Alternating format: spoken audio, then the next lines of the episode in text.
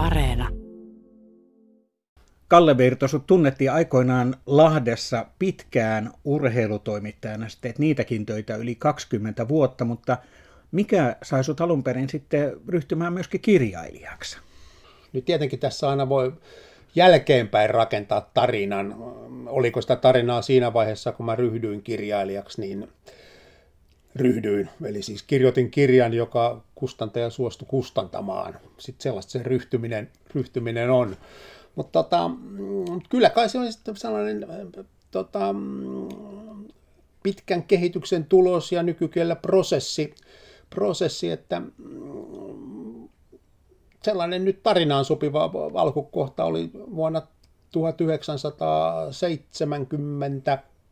1978, vai oliko se jo yhdeksän, kun olin lukiossa toisella täällä Lahdessa tota, tämmöisessä, nyt jo tietenkin lopetettu, kaikki on lopetettu, mihin mä oon koskenut, Hennalan varuskunta, lukio, koulu, lalakoulu, jota kävin, kaikki loppuu, kohta Lahti liittyy Helsinkiin, sekin loppuu, mutta tota, niin, niin tota, mm, siinä ei, ei mua tämä äidinkieliasia kiinnostanut kuten mikään muukaan, mutta mutta ja tota, olin, olin äärimmäisen keskiveirto suorittaja kaikissa asioissa, mutta Toisella lukiossa tuli äidinkielen opettajaksi yksi vanha mies, Kauko Saraste, sodan käynyt mies, sivistynyt mies, poika, pojat kapellimestareita, lakimiehiä, toimittajia, ulkomaan toimittajia, mitä lie. Ja tota, mä olin tietenkin nuorempi kuin minä nyt, mutta jotenkin siinä kuitenkin rupesi syntyä semmoista pientä, pientä meidän, meidän välille. Ja hän palautti aina tärkeät ainekirjoitus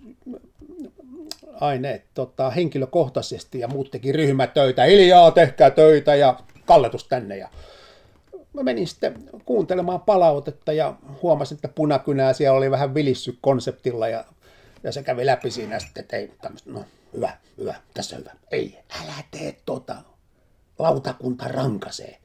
No tässä on hyvää kehittelyä ja katoin, että ei helkkari, sehän on antanut mulle ysi ja se, se tuli loppuun, että no niin, Uh, no, kyllä se mun mielestä oli ihan lupaava, että musta tuntuu, että susta voisi kyllä tulla ihan hyvä kirjoittaja. Mutta koitan nyt vähän yrittää. Ja virheet perkele pois. Ole hyvä. Ja siis tällä, tällä palautteella siitä puolitoista vuotta myöhemmin tota, kirjoitin luokallani aino, luokastani ainoan laudaatturin äidinkielessä ja koulun parhaan aineen kehui tämä kake. Ja tota, Joo, en mä tiedä mitä siinä tapahtui. Varmaan mä olin tullut puberteettin jälkeen kohtaan, missä tämmöinen pala, suorasukainen palaute ja, ja, ja kannustus löysivät jonkun maaliin ja tikka osu sinne. Ja, mutta toki meillä kotona oli kirjoja, kirjasto 500 metrin päässä, mä käytin sitä, olin kolma ahkera käyttäjä. Täti oli akateemisen kirjakaupan tota, osastohoitaja Lahdessa, me saatiin aina lahjaksi kirjoja, eli kyllähän siis tämä lukemisen, meille tuli neljä tai viisi sanomalehteä, kun mä olin lapsi ja niin edelleen. Siis mähän kasvoin semmoisessa maailmassa, maailmassa, missä tämä lukeminen ja kirjojen maailma ja kirjoittamisen maailma oli koko ajan kuitenkin läsnä. Et vaikkei se mua kiinnostanut ennen kuin sitten 17-vuotiaana.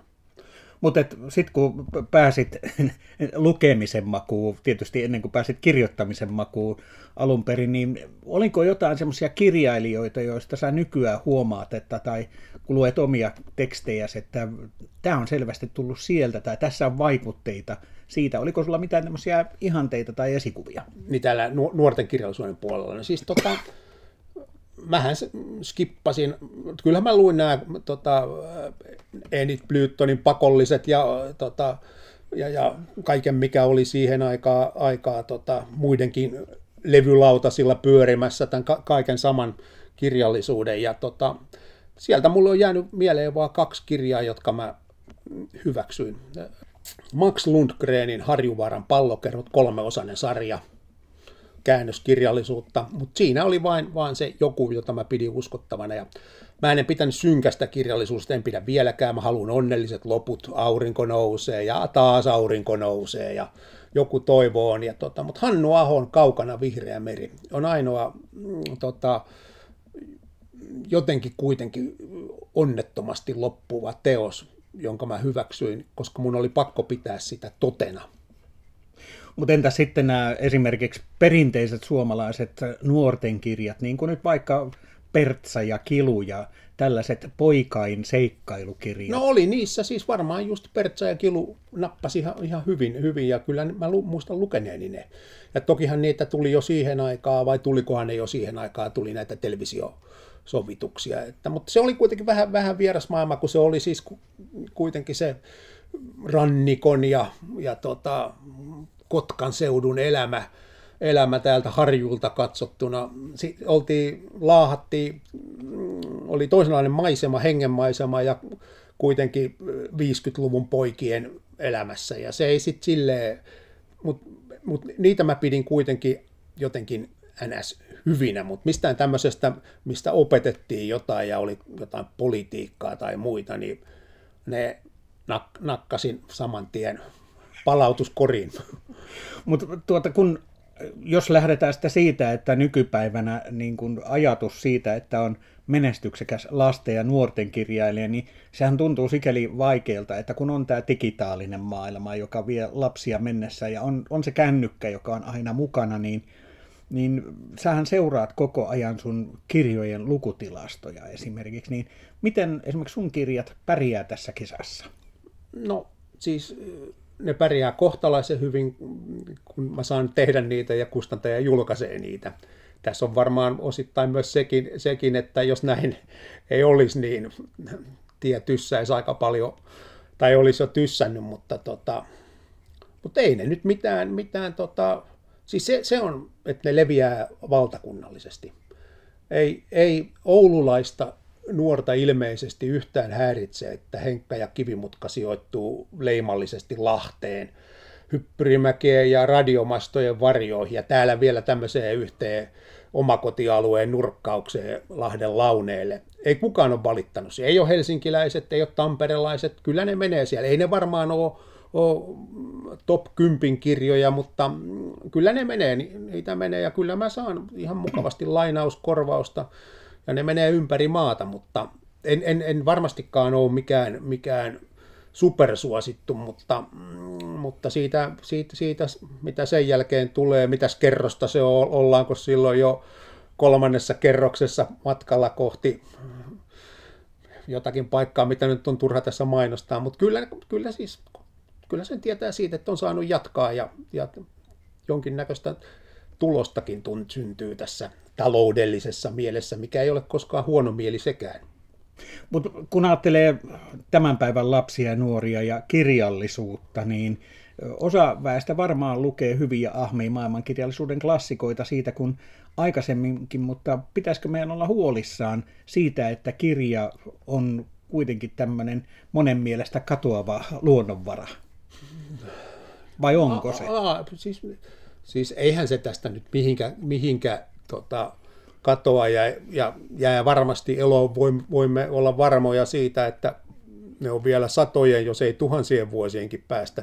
Tietysti riippuen, onko maapallokin hyvässä iskussa, hieman riippuen siitä, mutta tota, onhan se nyt selvää, että 200 vuotta sitten ei Suomen nuoriso paljon lukenut, kun ei ollut paljon luettavaa. Eikä ollut paljon lukutaitoakaan. Ei ollut lukutaito, oli kaikki nämä. Maailma muuttuu. Sata vuotta sitten nationalismi ja suomalaisuusaate aate ja koko tämän kansallisen kielen ympärille rakennettu maailma rupesi tuottamaan niin kuin ideoita ja nähtiin tämä kansansivistys ja lukutaito erittäin ja äärimmäisen tärkeinä itse asiassa luotaessa kansakuntaa ja sen yhtenäisyyttä ja tarinaa.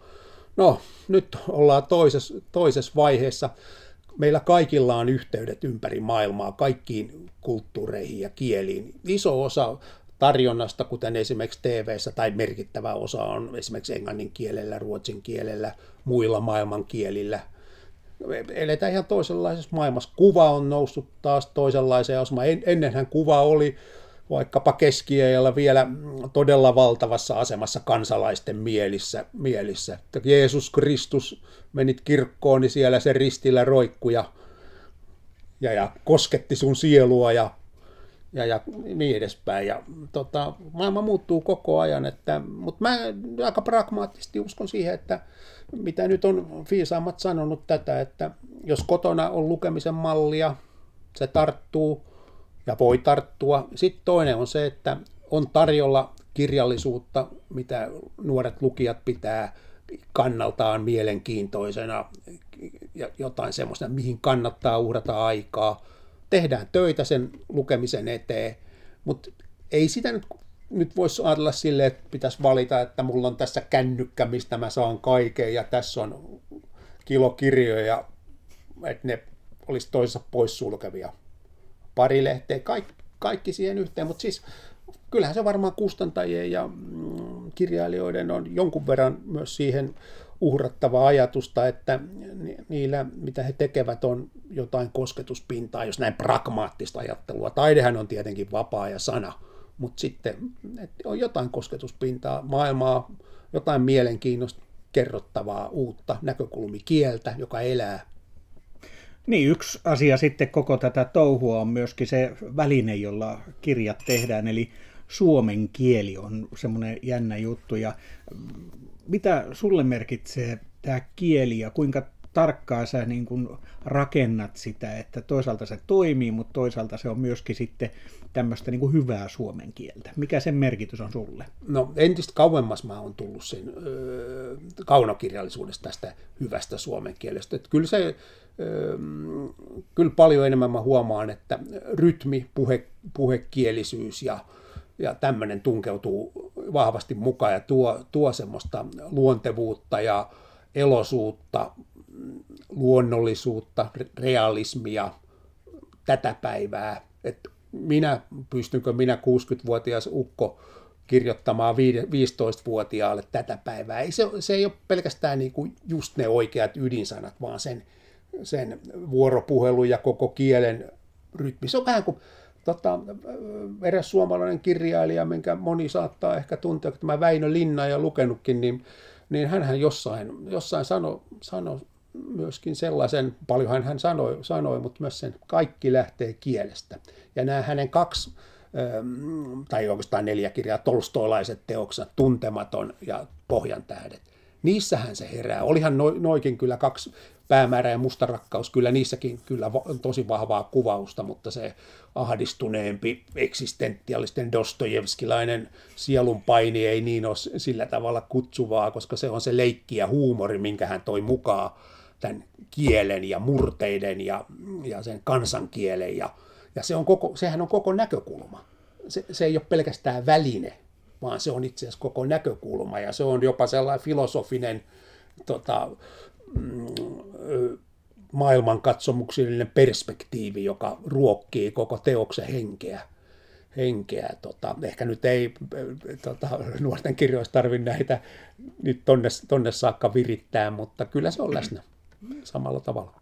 Ja sittenhän on tämä, kun mä sanoin äsken, että sä oot kirjoittanut jo yli 50 lasten ja nuorten kirjaa, ja yhteensä kun laskee sitten myöskin aikuisille suunnatut kirjat, niin ollaan jo lähellä 60 julkaistua kirjaa, niin herää tietysti semmoinenkin kysymys, että mistä sä saat ne ideat, eli jos ajattelee, että lauluntekijä kirjoittaa lauluja, niin siinä pitäisi aina olla joku suuri taivaallinen johdatus. Osa tietysti syntyy ihan tota, liukuhihna työnä, mutta mikä saa sut kirjoittamaan ja innostumaan siitä yhä edelleen? En mä tiedä, onko kuule mitään innostusta millään tapaa. Et se on vähän kuin mä menen tuohon, istahan tuohon aamulla ja mulla on se kahvikuppi siinä ja mä avaan sen, sen ja totta kai siinä on se, että joku, joku vaihe pitää olla, missä se, se joku perusidea syntyy, mutta käy vähän fillaroimassa, lueskelee, syntyy, syntyy kattelee ympärilleen. Kyllä, kyllä, kyllä se on vaan joku, joku nimi, nimi mikä, mikä lähtee, mistä se lähtee liikkeelle nämä mun hulluimmat jutut, tai ei mitään hulluja ole. Ja ne on, ne on osin peruskauraa, mutta jos joku jaksaa lukea, kyllä sinne sisään pitäisi olla leivottu jotain muutakin, mutta ei, ei mä mitään luovuutta, en mä tiedä mikä se luovuus on, eikä mitään semmoista innosta. Se on kauhean pragmaattista lauseiden tota, rakentelua ja sitä rytmihakemista ja niin edelleen. Että, ja tuota on sellainen leikkimieli koko ajan mukana, sellainen leikkivä realismi. Että johan se, eikö se Lawrence Stern sanonut jotain sellaista jo 1700-luvulla, että vakavuus on ruumiin sel salaperäinen ryhti, hengen puutosten kätkemiseksi. niin, niin tuota, kyllä se joskus tuntuu, että siellä missä pallinaamat puhuu kirjallisuudesta tuota, hirveän korkeasti ja, ja tuota, kaik, kaikista sen inhimillisistä velvoitteita, niin alkaa jo vähän pää puistelee. Totta kai sillä voi samaan aikaan olla niitäkin, mutta se toinen puoli, se leikki, niin ne kaksi voi yhdistää, mutta silti leikkiä, leikkiä toisaalta, leikkiä sanoilla, hahmoilla. Eli se on toisaalta sitten se on se leikki, joka on sitä kirjailijan, joka pitää kirjailijan teksti hengissä. No ainakin siis mulla, että mä, mä huomaan, että joskus harvoin, harvoin ei niiden kanssa kirjailijoiden kanssa mitään keskustelemista, juodaan lasi viiniä se yhdessä pari, mutta kaikki kirjoittaa, mitä mä nyt vähän olen jutellut, niin omalla tavallaan omista ideoista omassa maailmassa, että mä en pysty opettaa ketään. Mä tiedän vaan, miten mä teen kirjat, mutta ei mullekaan kukaan ole pystynyt opettaa. Ihan itse mä opettelin ja just se virheet perkele pois. Niin se oli hyvä sellainen niin kuin opetus, ohjenuora, että, että koita yrittää ja virheet perkele pois, niin en muista nyt parempaa saaneeni. Toki pitää sanoa, että olinhan mä jo siinä vaiheessa lukenut, lukenut sanotaan, että se alkoi siinä lukion viimeisinä vuosina ja jatku tonne reilu kolmikymppiseksi, niin kyllä mä siinä imuroin maailman kirjallisuuden ja Suomen kirjallisuuden siihen saakka aika hyvin, hyvin että ilma, siis se, joka ei lue, ei pysty kirjoittamaan. Se on ihan yksinkertainen. Se on tämä. Tavallaan täällä on kirjallinen kyky tällä vektorilla, niin. pystyvektorilla. Täällä on luetut kirjat.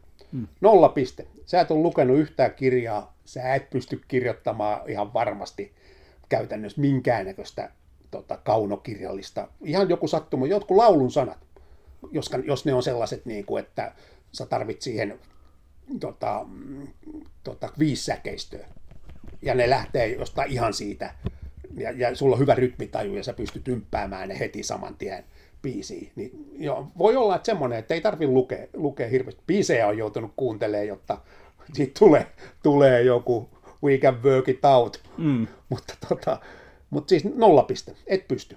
Sata kirjaa. Se on sellainen, että käyrä nousee. Siinä on 25 tota, viiltävää maailman, nykyteosta, maailmankirjallisuutta 25-25, nuorten kirja 25 voi olla sitten kaiken näköistä. Voi olla myös ihan höpöpöpö, höpöpöpönkin lukeminen sillä tavalla opastaa, että sä joudut kriittisesti pohtimaan, että miksi tämä ei ehkä ole. Niin. Sitten ei heti luo, huomaa, saattaa olla ns. hyvin kirjoitettua, siinä ei mitään virheitä, mutta silti sen joku rytmi. Mutta sitten se on menee silleen, että tuhat, sadan jälkeen käyrä ei enää niin nopea, tuhat kirjaa, kymmenen tuhatta, miljoona, jos joutuu lukemaan miljoona kirjaa, niin ei tarvitse kyllä miettiä, että se olisi kirjailijan uran tota, este. Silloin sitä ei synny missään, missään. Ei niin paljon tarvitse lukea. Sata riittää. Mutta usein puhutaan siitä, että siinä missä lahjakkuus loppuu, niin alkaa raaka työ ja monet on sanonut sitten, että tämmöinen luova työ, niin se on sitä luovuutta ja lahjakkuutta 10 prosenttia, 1 prosenttia raakaa työtä, niin pitääkö se sun kohdalla paikkansa? Niin, ehkä mä en nyt sitten kirjoittanut, kirjoittanut mitään semmoista. No ehkä nyt jotain, joku, jotkut jutut on vaatinut tota osastoa, mutta kyllä mä siitä just kevyt, helppo, hauska ja kyllä mulla vähän sellainen, sellainen minimi on maksimi, en mä tässä nyt mitään sielun tuskien tota, kerran kirjoita menettää järkeni viimeisetkin rippeet. Ne on jo kyllä annettu jo viime vuosikymmenellä ja ei, ei, ei, ei, ei oikeastaan, mä oon hirveän, mä oon pirullisen pragmaattinen tekijä. Ja aikataulut pidetään kiinni, joka aamu tuohon istutaan ja naputetaan se, onhan niitä tunnetaan, Graham Greenin 500 sanaa päivässä – päivässä. Toisaalta Simenoonhan se kaik, veti joskus 70 liuskaa, koska mutta oli, olihan se tuotantokin sitten. Se on vähän mitä sä kir, kirjoitat, että, mm. mutta koko ajan vyörytään, että joka päivä istutaan, oli pyhä tai sunnuntai, oli kuumetta tai, tai tota, kankahinen, oli, oli, oli aina, aina siihen mennä. Pidetään se koko ajan elossa, vyörytetään, vyörytetään, että jos nyt tuli huono päivä, ei tullut kuin 50 sanaa, niin vetästään sitten huomenna takaisin ja pistetään 930, ollaan vielä lähellä tahtia. Nythän sitten yksi merkittävä asia, kun sä sanoit, merkittävä asia sun uralla on tietysti ainakin näin ulkoapäin katteltua ollut se, kun etsivätoimisto Henkka ja Kivimutka kirjoista tehtiin elokuva, joka sai ensi-iltansa tänä vuonna, niin minkälainen prosessi se oli sitten noin kirjailijana, kun sun hahmot lähtikin tonne kankaalle seikkailemaan? Niin, siis se ei ollut niinku mulle merkittävä juttu, mutta se siis mun mielestä se oli kiva juttu, ja tota, Kalakukko, pojat Fiskok Filmsin mukot teki hyvää työtä, että ne sai punnerrettua tuon korona-aikana tuon elokuvan koko. Mä olin tyytyväinen elokuvaan, mä annoin vapaat kädet, mutta ei mun tarvinnut millään tavalla kärsiä sielun tuskia sen rahoituksesta tai kuinka se juostaan kokoon. Että ainoa, että jos kysyttiin jotain, niin saat, saatoin olla siinä apuna ja olin tyytyväinen kun leffa tuli, että helkkari, että onpa hienoa kuvaa. Tossa näkyy meidän radiomastot ja tuolla hippu, Vesijärven armahat aallot siellä loiski ja oli sille kiva, mutta ei se, oli kiva käydä katsomassa. Kiitos, kiitos tota, tekijöille ja, ja niin edespäin, mutta kun mä sanon, että mä oon niin pirun pragmaattinen, että mä vaan etenen tällä omalla tielläni. Se oli niin peukku pystyy, mm. pystyy mutta en, en mä kasannut siitä itselleni siitäkään mitään, mitään paineita tai sen enempiä ajatuksia, että, että mm. näin se meni, että peukku nousee täältä tekijöille, leffa onnistui ja hienoja näyttelijä, näyttelijöitä oli ja kiva juttu. Mitä sitten tulevaisuudessa?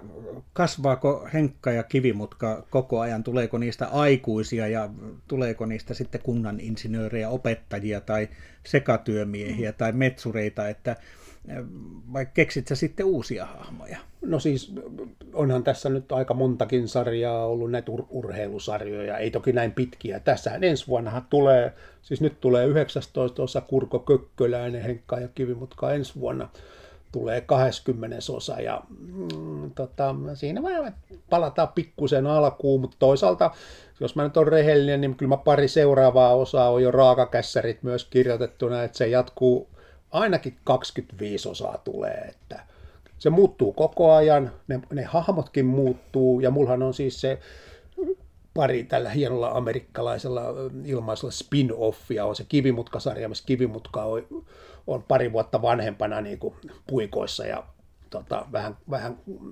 kovemmin keitettyjä munia halkoo, halkoo ja sitten se Mato Valkonen, yksi, yksi tota, juu, juu, kyllä se on Mato Valkonen, juu, juu mutta tota, ratkoo. Mutta mä oon ajatellut, että voisin sitten tehdä kivimutkasta mm, tota, oikein tämmöisen nuorten, että se olisi niin intin käynyt ja olisi ensimmäinen osa olisi kersantti kivimutka-palveluksessa. Ne kotiutuu eikä löydy hommia, mutta sitten se palkataan turvamieheksi yhdelle henkilölle ja tota, ja siinä, siitä tuli raakaa peliä. Siitä tuli raakaa peliä.